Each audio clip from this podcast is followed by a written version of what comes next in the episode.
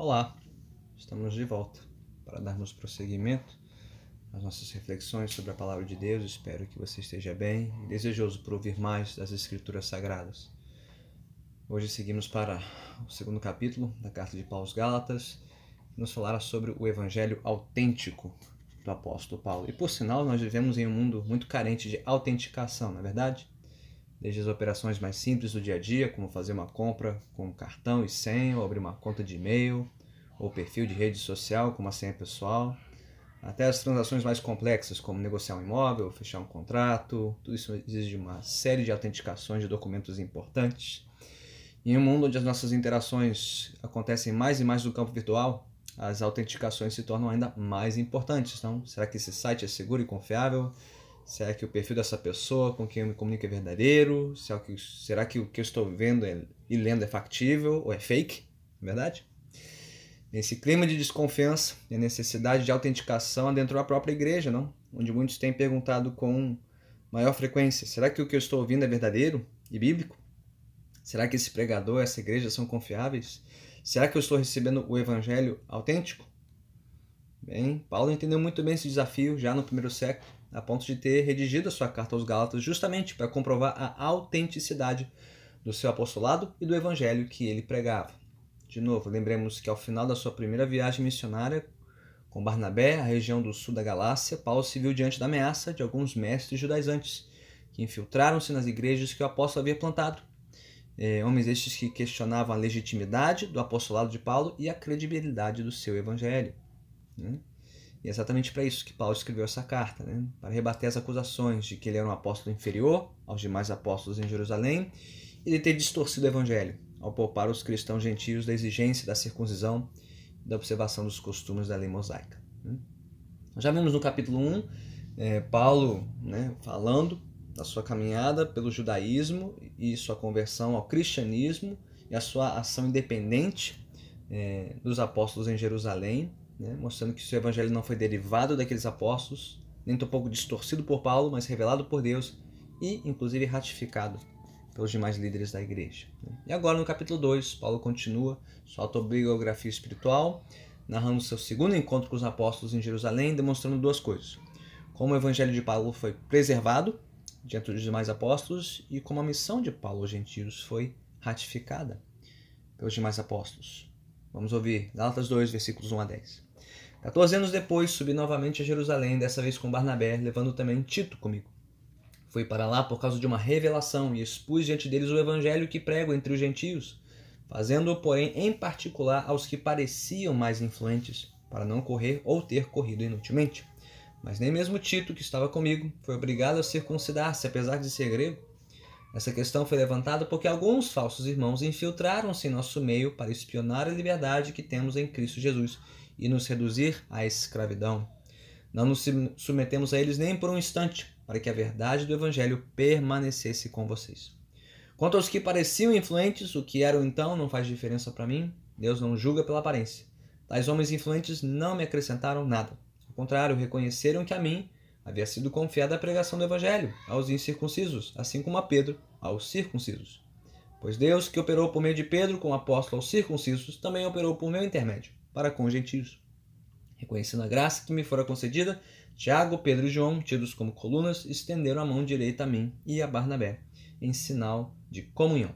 Eles concordaram em que devíamos nos dirigir aos gentios e eles aos circuncisos.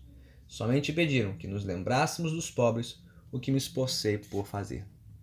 Louvado seja Deus pela sua santa palavra. Bem, nos primeiros cinco versículos que lemos, Paulo faz questão de mostrar que o seu evangelho foi preservado né?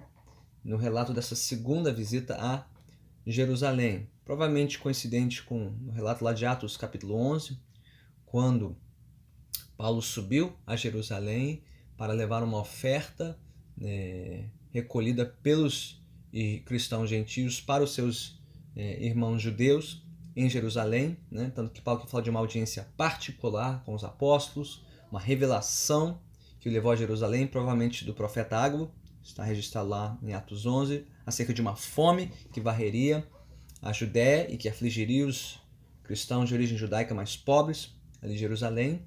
Né? Então, Paulo assim se dirigiu para Jerusalém com seus associados, Barnabé e Tito, para levar essa oferta por conta dessa necessidade dos irmãos em Jerusalém e dessa revelação dada por Deus, essa necessidade de socorrer os seus irmãos lá.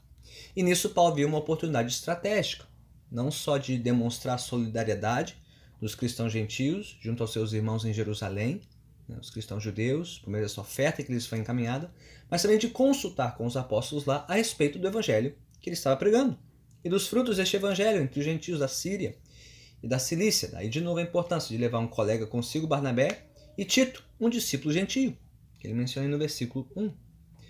Não, Paulo não estava retrocedendo em sua confiança na origem divina do seu apostolado e do seu evangelho. Na verdade, ele quis consultar os apóstolos em particular para sanar qualquer brecha possível entre eles, para que os judaizantes não encontrassem espaços para dividir a igreja e desfazer todo o trabalho missionário de Paulo entre os gentios. Isso que ele tem em vista aí nos versículos 2 e 4.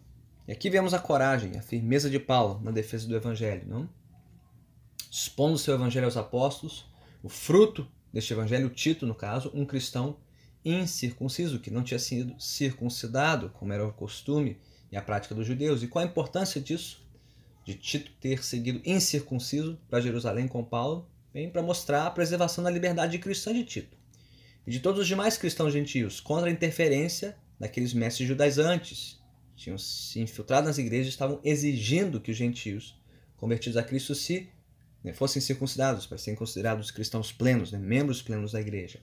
Não, Tito não foi obrigado a ser circuncidado não há evidência alguma de que ele o tenha feito voluntariamente, né? É, o que contrariaria, contrariaria toda a defesa de Paulo. Né? O que estava em jogo não era apenas a liberdade de Tito e dos demais cristãos gentios, mas o que Paulo chama aqui no versículo 5 de a verdade do Evangelho, a verdade da mensagem evangélica, de que somos salvos e aceitos por Deus somente pela graça, mediante a fé em Jesus, sem nenhum acréscimo nosso nem a circuncisão, nem qualquer rito que seja. E assim como Paulo fez, nós devemos fazer. Nós não podemos tolerar aqueles que, dizendo-se irmãos e até mestres, têm se infiltrado na igreja para cercear a liberdade do evangelho, querendo escravizar os crentes mediante os seus acréscimos ao evangelho, seja a circuncisão, as outras ordenanças da lei mosaica, a guarda do sábado, ou uma visão de domínio cultural, de influência política e social, seja uma cobrança por experiências e promoções espirituais pela prática dos dons espirituais. Não. O Evangelho não cria duas castas de crentes: os ditos circuncisos e os incircuncisos, os que são mais merecedores de um espaço na igreja e os menos merecedores, os mais salvos e os menos salvos, os mais espirituais e os menos espirituais. De forma alguma, o Evangelho só cria um tipo de discípulo: pecadores salvos e aceitos pela graça, mediante a fé em Jesus, independente de qualquer obra humana. Este foi o evangelho que Paulo pregou, que ele expôs aos apóstolos em Jerusalém, que ele defendeu e que foi preservado naquele encontro. É o que nós devemos fazer também em nosso tempo. E nos outros seis, cinco versículos, né, dos 6 ao 10, vemos que a missão de Paulo aos gentios foi ratificada, não só defendida, mas ratificada. Né? E aqui Paulo usa a expressão né, sobre os tais homens influentes de Jerusalém para se referir aos outros apóstolos lá. Né? Parece que está desmerecendo ou desprezando a autoridade de homens como Pedro, Tiago e João, as colunas da Igreja Apostólica. Né? É, não é bem assim. Né? É, todo o procedimento de Paulo em relação a esses homens, tanto que no capítulo 1 como no capítulo 2 de Gálatas, demonstra o seu enorme respeito e apreço pela autoridade deles na igreja. Mas Paulo está sim aqui desconstruindo a provável adoração e reverência a esses homens, prestada pelos mestres judaizantes. Né? Daí a sua relativização da aparência e influência deles perante Deus. Sim, Pedro, Tiago e João eram homens importantes, homens usados por Deus, mas eram apenas homens. E como veremos na continuação, capítulo 2, homens falhos, né? porque até mesmo os melhores dos homens são, na melhor das hipóteses, apenas homens e nada mais. Aliás, tal qual Paulo enxergou aqueles apóstolos, assim nós devemos enxergar toda e qualquer liderança espiritual humana, sem desprezo e repúdio, mas sem veneração e adoração, respeitando, sim, mas jamais idolatrando os nossos líderes, né? inclusive na igreja, diga-se por sinal. Né? Mas mais importante do que a postura de Paulo em relação aos demais apóstolos foi a postura dos apóstolos em relação a Paulo. Diz o versículo 6 que eles acrescentaram nada à mensagem de Paulo. Versículos 7, 8 e 9, eles reconheceram e ratificaram a missão de Paulo aos gentios, como algo vindo de Deus e da sua graça, tanto quanto a missão de Pedro aos judeus. E não bastasse tudo isso, diz a segunda parte do versículo 9, Pedro, Tiago e João estenderam a mão direita a Paulo e a Barnabé em sinal de comunhão, não só num aceno, né, uma convenção social, mas num sinal de parceria, de aliança, em torno da mensagem da missão do Evangelho. E a única exigência que fizeram de Paulo, versículo 10, é que se lembrassem dos pobres. E era justamente isso que Paulo estava fazendo em Jerusalém, se lembrando dos pobres, levando o socorro dos cristãos gentios para os seus irmãos judeus que estavam passando necessidade. Então, não só o evangelho pregado por Paulo foi preservado naquele encontro, como sua missão aos gentios foi ratificada. A acusação dos judaizantes era totalmente infundada. Paulo jamais derivou sua autoridade dos apóstolos em Jerusalém, nem tampouco distorceu o evangelho pregado por eles. Embora Paulo e Pedro pregassem audiências diferentes, eles pregavam o mesmo evangelho, o evangelho da graça de Deus e da nova liberdade em Cristo Jesus. Bem, o que tudo isso tem a ver com a autenticação do evangelho em nossos dias? Bem, o que autentica o evangelho? Só o evangelho autentica o evangelho? Ele não pode ser autenticado por qualquer obra humana, seja de natureza carismática ou pentecostal, seja de natureza política ou social, seja de natureza acadêmica, né, dons, apologética, engajamento social e político. É, por mais que isso tenha sua importância relativa, nada disso autentica o Evangelho. Pois nossas obras não podem autenticar o Evangelho, só as obras de Cristo autenticam o Evangelho. O Evangelho tampouco pode ser autenticado por qualquer tradição ou autoridade humana, seja a tradição e autoridade histórica do papado católico romano, seja a respeitabilidade de autoridades teológicas como Agostinho, Lutero, Calvino, Nenhum desses homens estabeleceu a autoridade do Evangelho. Eles só podem reconhecer a autoridade do Evangelho. E por isso estão sujeitos à autoridade suprema do Evangelho. Paulo não permitiu que coisa alguma fosse acrescentada ao Evangelho a fim de, autentica, de autenticá-lo. Nem as obras da lei mosaica, nem a autoridade dos apóstolos em Jerusalém. Pois só o Evangelho autentica o Evangelho. Por isso devemos pregá-lo e por isso devemos crer nele. Mas por fim, o que, que o evangelho autêntico produz de concreto na vida daqueles que creem neste evangelho? Bem, várias coisas, pelo menos quatro que Paulo menciona aqui. Primeiro, liberdade. A liberdade do evangelho autêntico é, não é a mesma coisa que autonomia, né? libertinagem. Não.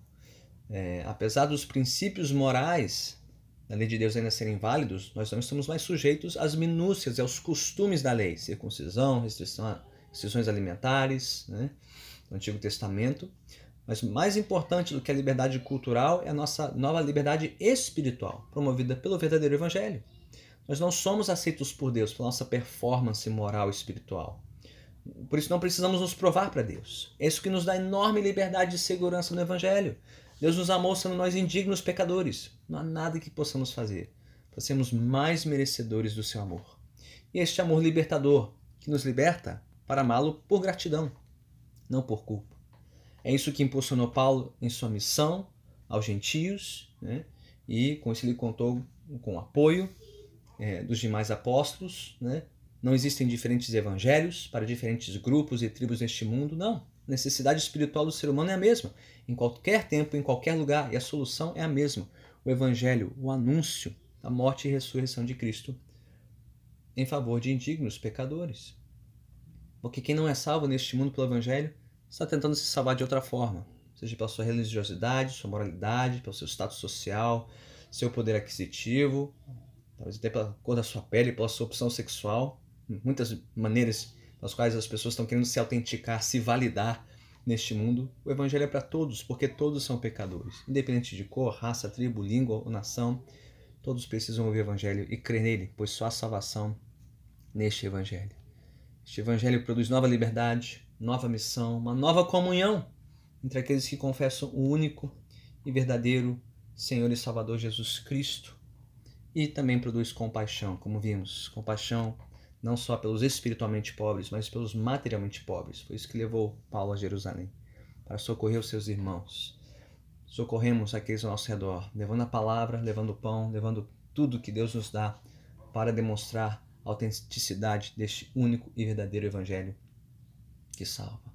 Que as pessoas estejam passando fome ou frio, perigo ou nudez, oposição ou perseguição. O verdadeiro Evangelho nos faz irmãos em espírito e em verdade, nós que cremos no único e verdadeiro Senhor, Jesus Cristo. Vamos orar. Senhor Deus, faz-nos então servos autênticos desse único e verdadeiro Evangelho. Que entendamos, Senhor, que não há nada que possamos fazer para validar ou autenticar o Evangelho. Só o Evangelho autentica o Evangelho.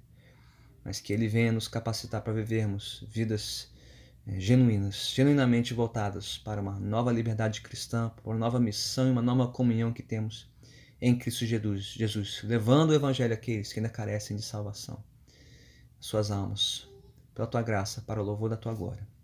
Tudo isso oramos em nome do Senhor Jesus. Amém. Deus abençoe a todos ricamente.